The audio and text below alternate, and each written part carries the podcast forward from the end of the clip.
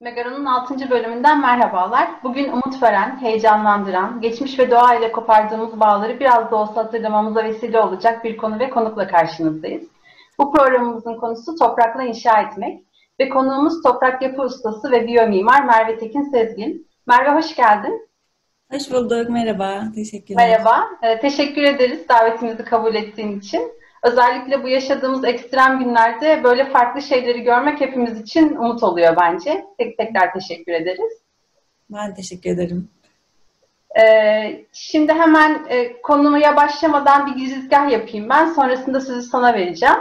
Ee, endüstri devriminden bu yana yaşamın her alanında olduğu gibi mimarlıkta da aslında seri üretim ürünler kullanılmaya başlandı. Özellikle kentlerde nüfus yoğunluğunun hızlı artışı ve artan yapı gereksinimi modernizmin geçmiş ve gelenekle bağlarını koparan durumu ile birleşince geleneksel mimarlığın doğayla hemhal olma durumu, bağlam ilişkisi, mekan kurma, yapı yapma becerisi, yerel malzeme bilgisi ve tekniği unutuldu. Bugünden baktığımızda bu bilginin ne kadar değerli olduğunu özellikle yaşadığımız iklim krizi meselesinde düşününce e, çok daha net anlıyoruz. Bu olumsuz tablo karşısında neyse ki günümüzde unutulan ve kullanılmayan bu bilgiyi araştıran, yeniden yorumlayan, geliştiren, inşa eden, yaptığı işlerle ilham veren güzel insanlar var. E, Merve de bunlardan biri. Doğal elementler onun mimarlığının kalbinde. Hem tasarlıyor hem elleriyle inşa edip hayat veriyor yapılarına. Hem de tüm bu öğrendiklerini paylaşmak için atölyeler düzenliyor. E, Merve mimarlık yapma şeklin e, nasıl oluştu? E, kendine böyle bir yol çizmeye nasıl karar verdin ve temel motivasyonun neydi? Neden toprakla inşa etmeye başladın? Bu aslında böyle üniversite yıllarına götürüyor beni. Çünkü o zamanlar e, bu yola e, heyecanla girdim. E, o da şöyle oldu. E, bir şekilde yani mimarlıkla bir sıkıntım yoktu. Seviyordum okuduğum bölümü. E, ve yapmak hoşuma gidiyordu. Yaratıcı olmak, düşünmek, tasarlamak. Yani çocukluğumdan beri ellerimle üretmeyi seviyordum. O yüzden zaten gitmiştim, seçmiştim biraz mimarlığı. Fakat sonra süreçte böyle çok bana uymayan yönlerini keşfetmeye başladım. Yine o zamanlarda aslında doğada çok vakit geçiriyor olmamın da çok büyük etkisi olduğunu düşünüyorum. Kaya tırmanış yapıyordum bol bol. Her hafta sonu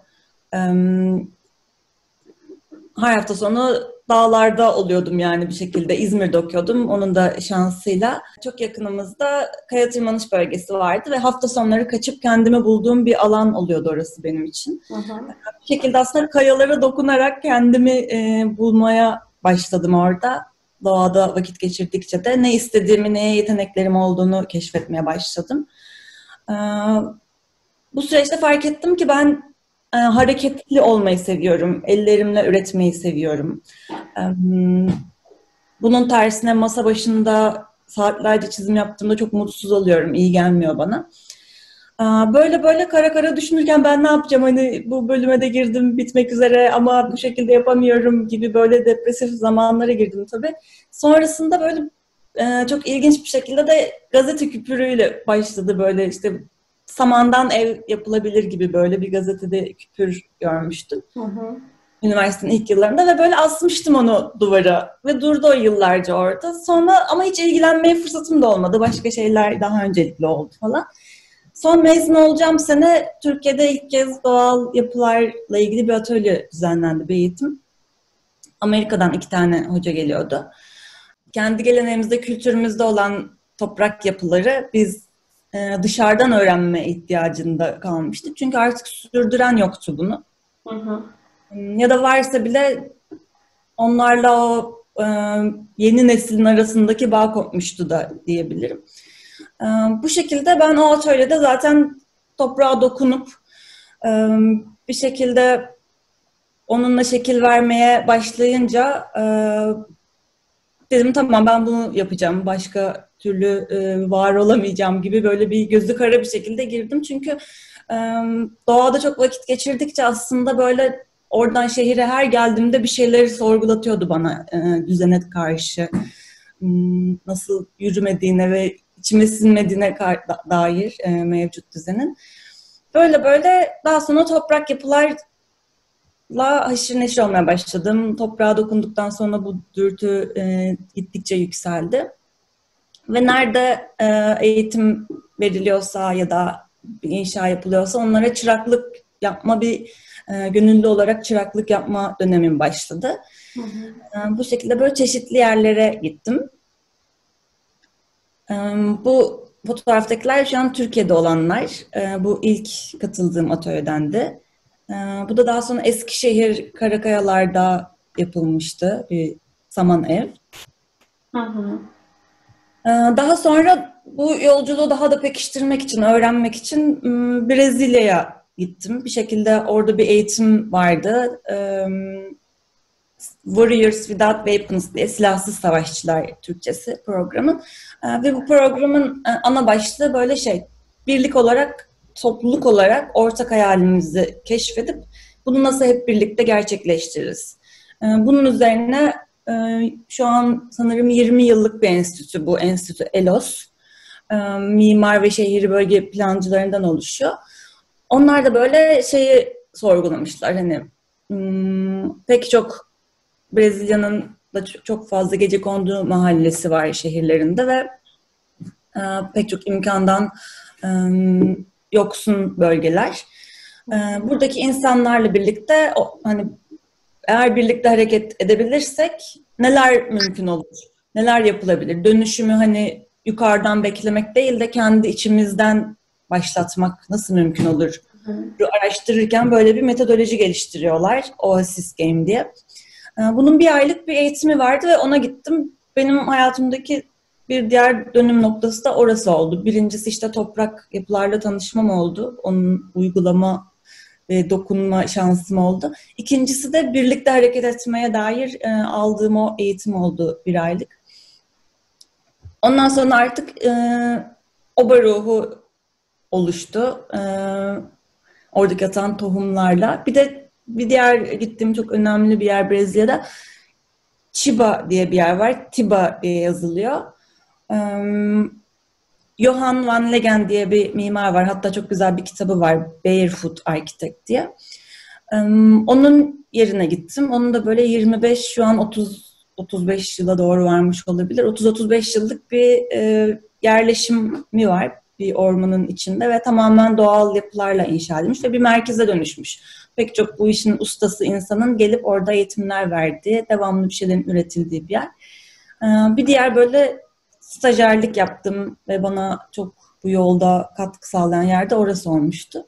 Ve oralardan topladıklarımla aslında ilhamlarla e, geri döndüğümde oba ruhunu, oba ruhu diye adlandırdığımız bir doğal yapı ustaları topluluğu e, kuruldu ve oradaki biriktirdiğimiz deneyimleri biz böyle eğitimlerle paylaşmaya başladık. İşte önce iki kişiydik, e, sonra gittikçe çoğaldık. Şimdi tekrar seyreldik. Böyle devamlı değişen bir ekip var aslında. E, bir iş olduğunda genellikle böyle çağrı yapıyoruz ve birlikte çalışabileceğimiz, daha önce çalıştığımız bazen, bazen daha ilk kez çalışacağımız bir şekilde kervan yolda düzlüyor her seferinde aslında. Ama bütün bu yapılarınızı da hep gönüllülük e, esaslı inşa ediyorsunuz değil mi? Yani bir çağrı yapıyorsunuz, e, katılımcılar geliyorlar ve gönüllülük esaslı bir şey ortaya çıkartıyorsunuz.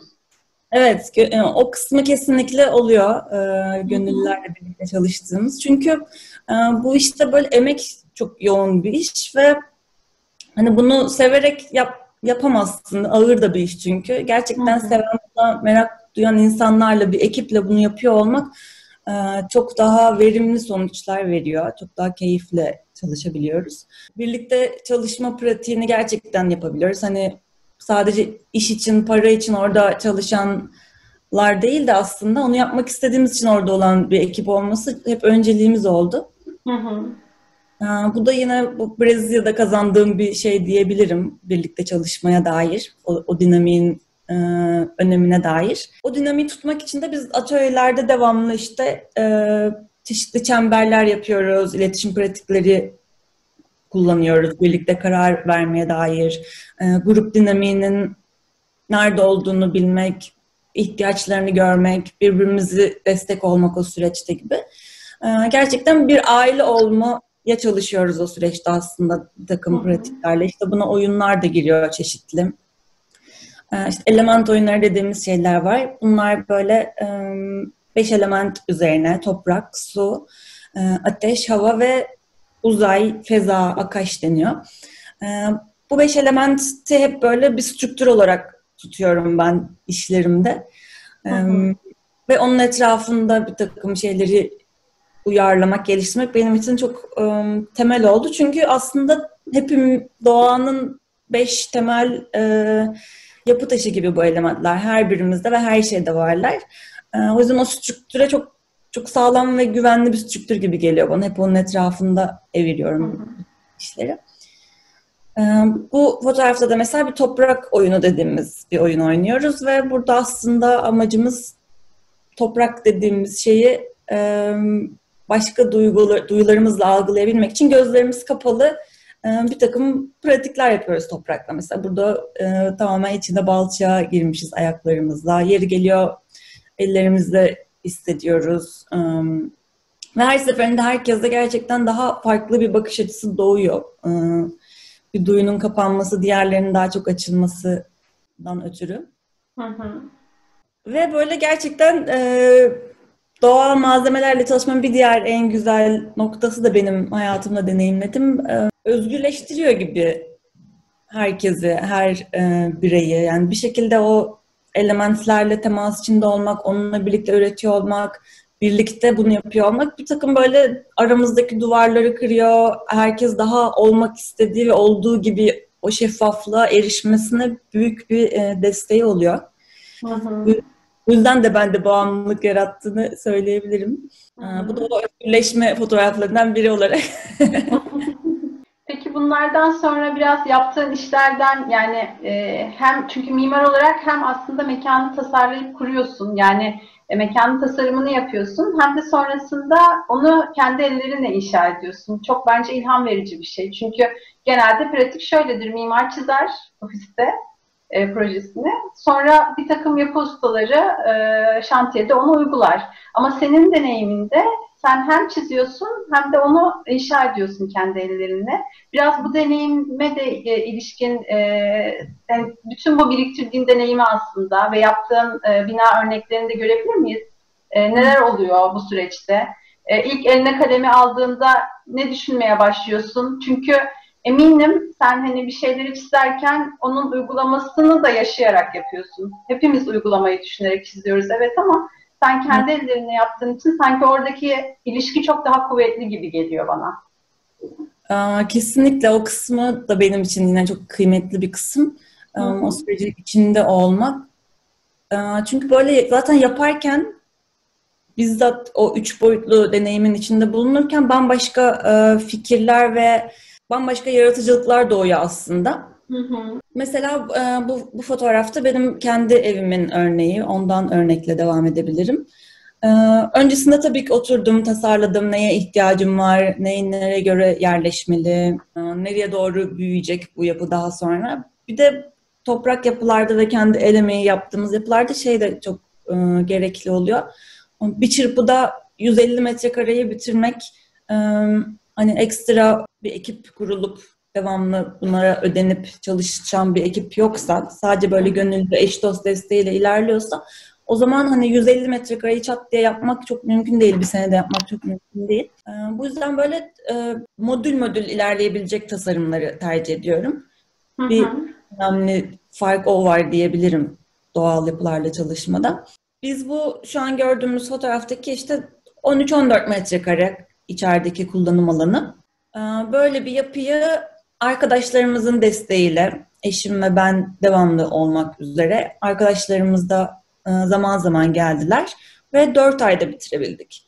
Yani bunun belki iki ayında ta- tamamen eşim ve ben iki kişi çalıştık. Ve iki ayında da 5-8 kişilik ekipler halinde çalıştık. Ve dört ayda 14-15 metrekare anca bitirebildik. İçine girilebilecek kıvama gelene kadar. Öyle olunca hakikaten bir kere modüler tasarlamaya itiyor süreç. Ve böyle oturdum mesela çizdim, planladım. İşte altı tane kemer olsun dedim. Daha sonra bu gördüğümüz kemerler. E, pencere gelir, kapı gelir, duvar gelir. Daha sonra ihtiyaç oldukça o da eklenebilir oralara diye. Böyle bir çiçek formunda bir şey uygun geldi. Bir de böyle şeyden ötürü bu earthback tekniğinde mesela yuvarlak yapının daha sağlam olduğun olmasından ötürü yuvarlağı tercih ediyorum. Hı hı. Tam yuvarlak da değil aslında altıgen şu an bu form. Hani dörtgenler de yapabilirsin ama dışlarına payandalar falan koymak gerekiyor. Bunu, bu daha stabil bir form toprak yapı için öyle hissediyorum. O yüzden biraz daha yuvarlağımsı formlar tercih ettim. Ve işte mesela bu kemerleri tasarladım ama inşaat sürecine geldiğimde e, çuvalın boyutu biraz değişmiş, bir şey olmuş falan. Kemerlerin arasında değişik bir e, boşluklar oluştu ve onlar benim için dolaba dönüştü falan. Bunlar mesela e, çizerek e, hesapladığım şeyler değildi. Sürpriz çıkan bir şeydi. Orada boşluğun çıkması o zaman şuraya da şunu yapayım dedirtiyor. O böyle başka fikirler dolduruyor falan. O kısmı çok keyifli. O yüzden de içinde olmayı çok seviyorum. Hı hı. E, ve çok da öğretici tabii. Her deneyimde başka bir şeyler öğreniyorum. Burada yine arkadaşlarımızla e, bir atölye düzenlemiştik. O altı kemerin etrafına bir odayı ekliyoruz orada. Ve yine tabii o topluluk dinamini tutmak için devamlı bir oyunlar, danslar e, sürecin parçası oluyor. Ve bedensel olarak da çok e, yoğun çalıştığım için aslında böyle çok e, sadece yapı inşasından öte bir yaşam biçimine dönüştür, dönüşüyor oradaki hareketi, oradaki üretimi. Çünkü bedenimizi çok kullanıyoruz. O zaman evet o zaman biraz da bedenimizi dinlememiz gerekiyor, yoga yapmamız gerekiyor e, birbirimize masaj yapmamız gerekiyor gibi gibi böyle daha e, sıcak ve ailevi bir ortama dönüştürüyor. Hmm, normal şantiyelerde göremeyeceğimiz muhtemelen. Bu da yine e, desteğe giden arkadaşlarımızla. Burada bir takım dışarıda inşaat sürüyor. Aynen böyle o süreçte bir şey olmamış, tasarlanan bir şey olmamış. Mesela içeri gidiyoruz onu çözmeye çalışıyoruz. Öyle bir anlamda mesela. Hı hı. Bu kubbenin tamamlanmış hali. Sonra sıvıyoruz bunu toprak sıvalarla. Sonra artık içine girince zaten tadından yenmiyor. Böyle sıfırdan bir şeyin sonra tamamlanması ve bir kapalı bir mekana dönüşmesi bambaşka bir haz zaten. En büyük motivasyonlardan biri benim için. Bu da evin içi mesela, evin içinden bir görüntü. Şu an o bahsettiğim her kemer bir işlevi taşıyor. İşte karşıdaki kemer bir mutfak nişi. Daha sonra bir odacık daha eklenip daha büyük bir mutfak olabilir ama şimdilik e, idare eden bir mutfağımız var orada. İşte nişlerden biri duşumuz oldu mesela. E, biri ocak ateş yeri oldu. Bu da artık temiz sıvasının da bitmiş ve şu anki hali. Bir şey merak ediyorum. Mesela bu e, toprak yapıları yaparken yapının bulunduğu coğrafyadaki yani o yerdeki toprak e, her şekilde kullanılabiliyor mu? Yoksa bir takım işlemlerden geçirebiliyor musun? Mesela burada toprakta bir takım pigmentler var mı? Çünkü böyle pembemsi, gül kurumsu güzel bir rengi var falan. E, nasıl oluyor bu teknik kısımlar? Şöyle, kirli toprak olması gerekiyor. O da yani Türkiye'de hemen hemen her yerde bulunuyor. Yani bir en fazla 5-10 kilometre çapı içinde kesin bulunur. Ki Hı-hı. çok da yakınlarda genelde bulduk biz şimdiye kadar. onun içinde küçük bir test var, çok basit. Böyle bir bir litrelik cam kavanozun içine üçte biri kadar toprağı koyuyoruz. Sonra üçte eksi kadar, biraz başı eksi kadar da su doldurup onu iyice çalkalıyoruz çok iyi bir şekilde, karışacak şekilde. Sonra düz bir yere bırakıyoruz ve böyle 12 saat en az beklemesi gerekiyor. O bekleyip oturduğunda e, toprağın katmanlarını gözlemleyebiliyoruz. İşte en altta kum oluyor, daha iri taneli. Hmm. Sonra onun üstünde hmm, silk denilen e, kil gibi küçücük parçacıkları olan ama aslında kum taneleri olan bir katman var. En üstte de en en ince partiküllere sahip kil tabakası oluyor. Oradan e, bunun şeyini anlamış oluyoruz. Bu, bu toprakta yüzde kaç kil var. Hı hı. Ee, ve böyle yüzde on, yüzde beş en az varsa e, gayet uygun. Eğer çok kirliyse de zaten kullanılan tekniğe göre bazen kum koymamız gerekiyor içine. Hı hı. Bu şeyde de en son sıvada bu pembelik pigment, doğal pigmentler var. Ee, okra pigmentten almıştık bunları. Ee, tamamen topraktan elde edilen renkler yani. Ee, kireç badana yaptık. Kirecin içine de birazcık o pigmentten koymuştuk. Kırmızı pigmentte. O kirecin renk açıcılığıyla pembemsi bir renk oldu. Hı hı. En dış sıvıya kireç, yani kireç çok kullanıyoruz. Çünkü e, toprak tamamen yağmura maruz kaldığında zamanla eriyebiliyor. Her sene devamlı yapmak gerekiyor. E, kireçle bunu güçlendirebiliyoruz. E, daha dayanıklı oluyor. Hı hı. Su yalıtımı sağlamış oluyorsunuz aslında bir nevi sanki değil mi kireçle? Aynen, aynen öyle. Yani çok güzel böyle hani baktığımızda e, gerçekten bulunduğu yere çok güçlü bir şekilde oturmuş, oraya ait. İşte oradaki malzemelerin doğurduğu bir şey ve e, bir gün yok olduğunda hiçbir atığı olmayacak. Ya yani bu çok bence en önemli kısım da bu. Yani e, canlılar gibi işte doğ, doğmuş olacak, inşa ettiniz, yaşayacak, kullanacaksınız. Ve öldüğünde hani biz de sonuçta toprağa karışıyoruz. O da aslında toprağa karışacak ve e, geriye hiçbir şey bırakmayacak zararlı anlamda. Bu ya bu bence çok güzel bir motivasyon ve buradan tutup e, bu, bu gibi e, malzemeleri ve geleneksel teknikleri senin yaptığın gibi araştırıp bulup e, yorumlayıp bazen belki modernize edip vesaire tekrar sanki kullanılması gerekiyor artık bu bulunduğumuz çağda ki bunun örneklerini de aslında görüyoruz. Ee, özellikle bu ekstrem iklim koşullarında e, senin yaptığın tarz e, yapılar, e, bu tarz mimarlıklar yapılıyor aslında. Yani çölde mesela yapabileceğin başka bir şey yok zaten. Elinde bir tek kum var ve onunla yapıyorsun ve onun üzerine gitmeye gidiyorsun. Fakat e, bir taraftan düşününce de hani e, biz geçen bölümde bu malzeme meselesini epeyce konuşmuştuk Megaron'da. E, şu korona sebebiyle ithalat ve ihracatların durması aslında şu anda inşaat sektöründe çok büyük bir krize yol açmış durumda. Yani çünkü bir sürü şey dışarıdan geliyordu. Şimdi bu bağları da aslında tekrar düşünmek için çok güzel bir zaman. O yüzden hani senin bu yaptığın şeylerin hepsi çok değerli, çok kıymetli bu anlamda baktığımızda. Ee, ve ben hani e, bir sürü mimar mezun oluyor okuldan ve hep ne yapacağız ne yapacağız diye de biraz böyle endişeli ve tedirgin doğal olarak e, bir durumda oluyorlar ama senin gibi e, farklı yollar deneyen, e, yeni bir takım potansiyeller keşfetmeye çalışan insanların çok güzel örnek olduğunu düşünüyorum. Biraz onlara da örnek olması açısından senin bugün programa katılmış olman gerçekten çok değerli bizim için. Ee, şimdi biraz da istersen Gökçeada'daki Çocuk Köyü projesinden konuşalım. Ee, bu projeyi ben gerçekten çok heyecanla takip ediyorum. Ee, seni uzun zamandır da takip ediyorum zaten. Ee, ve gördüğüm kadarıyla bu projeye dair yaptığınız her şeyi paylaşıyorsunuz. Ee, ya sanki hiçbir şey saklamadan hem de paylaşıyorsunuz gibi. yani bu durum, bu durum hiç karşılaştığımız bir e, şey değil e, açıkçası. Çünkü biz bilmeyiz. Yani bir iş bir mimara verilmiştir. Proje biter. İşte bir takım mimarlık yayınlarında, dergilerde falan yayınlanırsa görürüz. O da olmazsa bina bittikten sonra görürüz. Yani bu böyledir. E, genelde böyle oluyor çünkü günümüzde. Fakat e, sizin pratiğinizde siz hem bunu herkesle paylaşıyorsunuz, hem kullanıcı olacak olan çocukları işin içine en başından beri dahil etmeye çalışıyorsunuz. Buna e, bunun için de özel bir çaba harcıyorsunuz, enerji sarf ediyorsunuz gerçekten.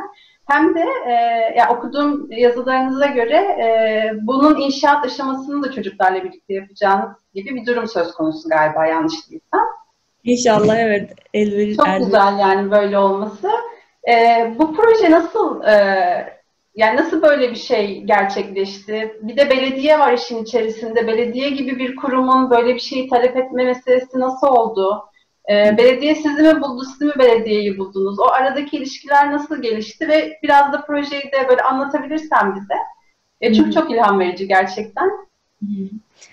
Ee, şöyle oldu, ben zaten Gökçeada'da yaşıyorum. Bu evim de Gökçeada'da.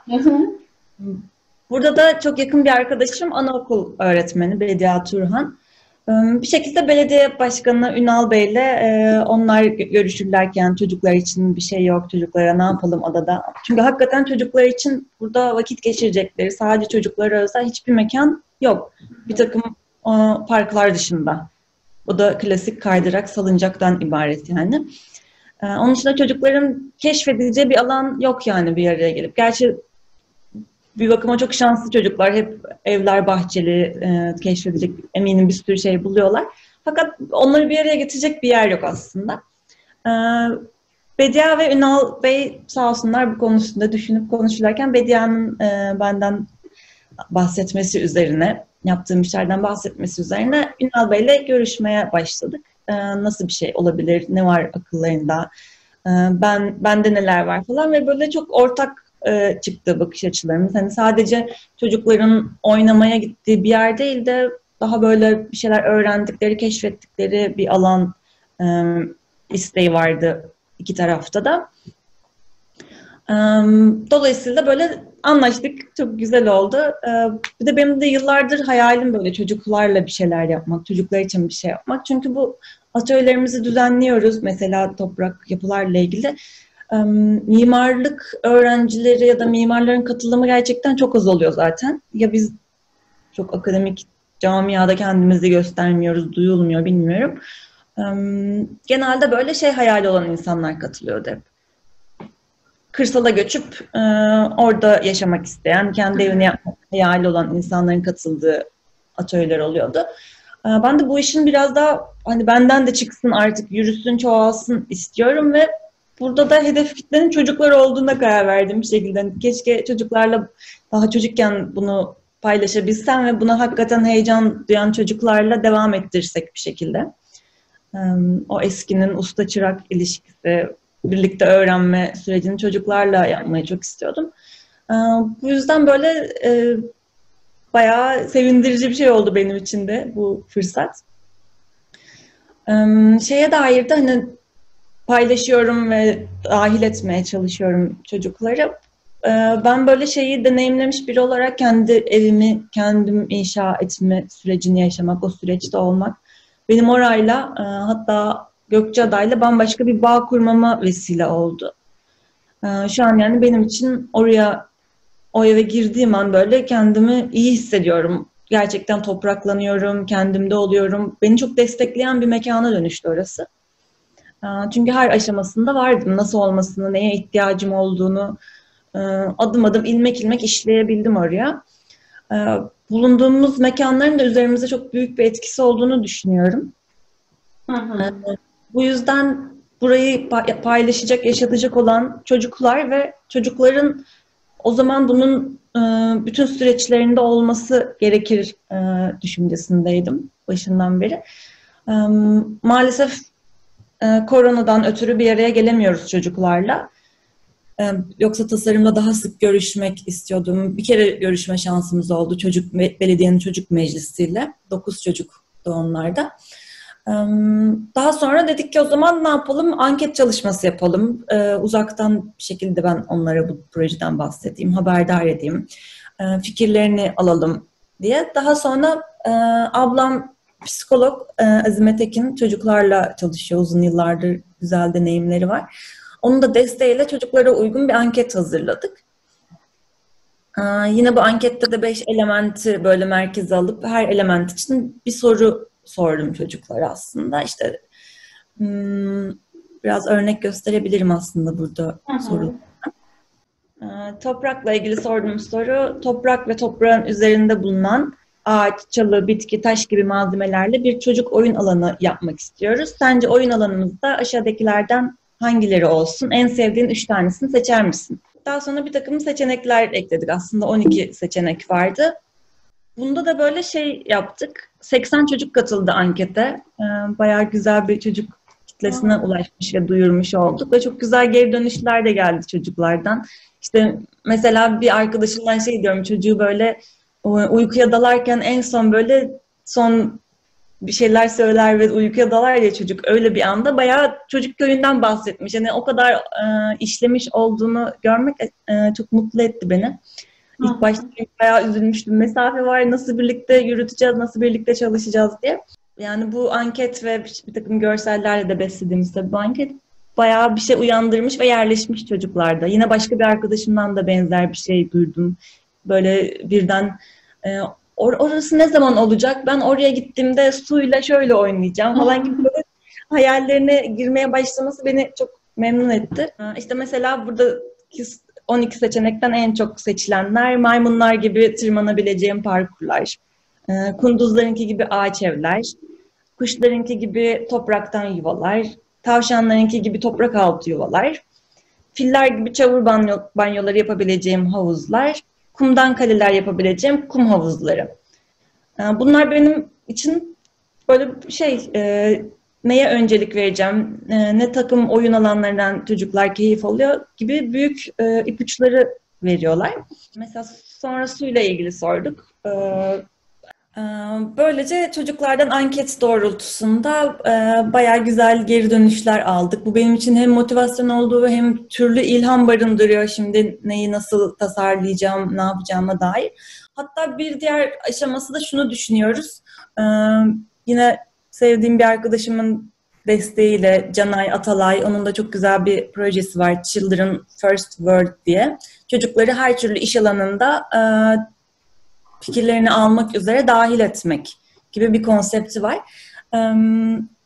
O ve onun kızı Mia'nın desteğiyle şöyle bir öneri geldi mesela. Ben hani bu tasarım sürecini de birlikte, hani keşke birlikte maketler yapabilseydik, araziye birlikte gidebilseydik e, neyi nerede olsun, yerleşimi nasıl karar verelim hepsine hepsine dahil etmek istiyordum çocukları. Çünkü e, o zaman o sahiplenme ve bağ kurma başlıyor ve o zaman o mekanı yaşatan e, yukarıdan bir yetişkin değil de çocukların gerçekten kendisi olabilir diye inanıyorum. Öyle olunca e, Canay ve Mia'nın e, önerisiyle Minecraft diye bir oyundan bahsettiler. Böyle Lego'nun e, dijital versiyonuymuş bu ve sınırsız yaratım imkanı sunuyor ve işte herkes e, online bir şekilde uzaktan e, hep birlikte aynı mekanda bulunup birlikte üretim ve yaratım yapabiliyoruz. Eğer yapabilirsek bir de ikinci aşaması, tasarım aşamasını sürdüreceğimiz bir aşamada o Minecraft oyunu sayesinde e, bu belirlediğimiz mekanlar, seçilen başlıkları e, göz önünde alarak çocuklar nasıl tasarlıyor aslında. Onu gözetlemek için bir alan olabilir diye düşünüyorum. Ee, oradan aldığım yine ilhamlarla ben de bunu gerçek boyuta e, imkanlar dahiline getirmeyi düşünüyorum. Aha, çok güzel. Yani çok güzel bu e, bütün bu anlattığın her şey. Peki bu çocuk köyüyle ilgili önünüzde bir takvim var mı? Yani işte iki yıl içinde, üç yıl içinde bitmiş olacak vesaire gibi bir şey. Yoksa bu şöyle bir yer mi? çok e, deneysel bir alan ve e, zamanla çocuklarla birlikte sürekli bir şeyler yapılıp eklenecek, e, zaman içerisinde gelişecek gibi bir alan mı burası? Yoksa işte en başta da söylediğim gibi e, takvimi konulmuş bir proje mi? E, takvimi aslında bu yazı en azından ilk böyle etap etap tasarlamayı düşünüyorum. İşte ilk etapta e, öncelik sırasına göre çocukların seç, seçtikleri ilk etapta şunları inşa edeceğiz diye. Bu yaz onları inşa edip e, o kısmın kullanılabilir hale gelmesini hayal ediyorduk. E, fakat bakalım bu korona ve bir araya gelme engelleri ne yapacak bilmiyoruz aslında şu an. E, en azından şu an tasarımı bitirip e, temel ve altyapı işlerine başlayabileceğimizi biliyoruz. Ondan sonraki birlikte üretim sürecinin mümkün olmaması durumunda e, belki ertelenecek, belki e, daha küçük küçük gruplar şeklinde yetişkinler tarafından yürüyecek. E, o kısmını zamanla göreceğiz sanırım.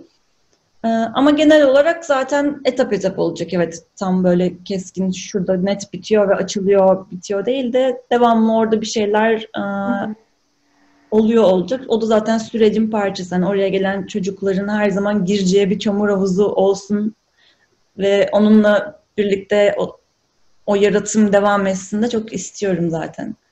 Anladım. Çok güzel Merve. Bütün bu anlattığın her şey ve özellikle bu çocuk köyü, köyü projesi çok heyecanlandırıcı.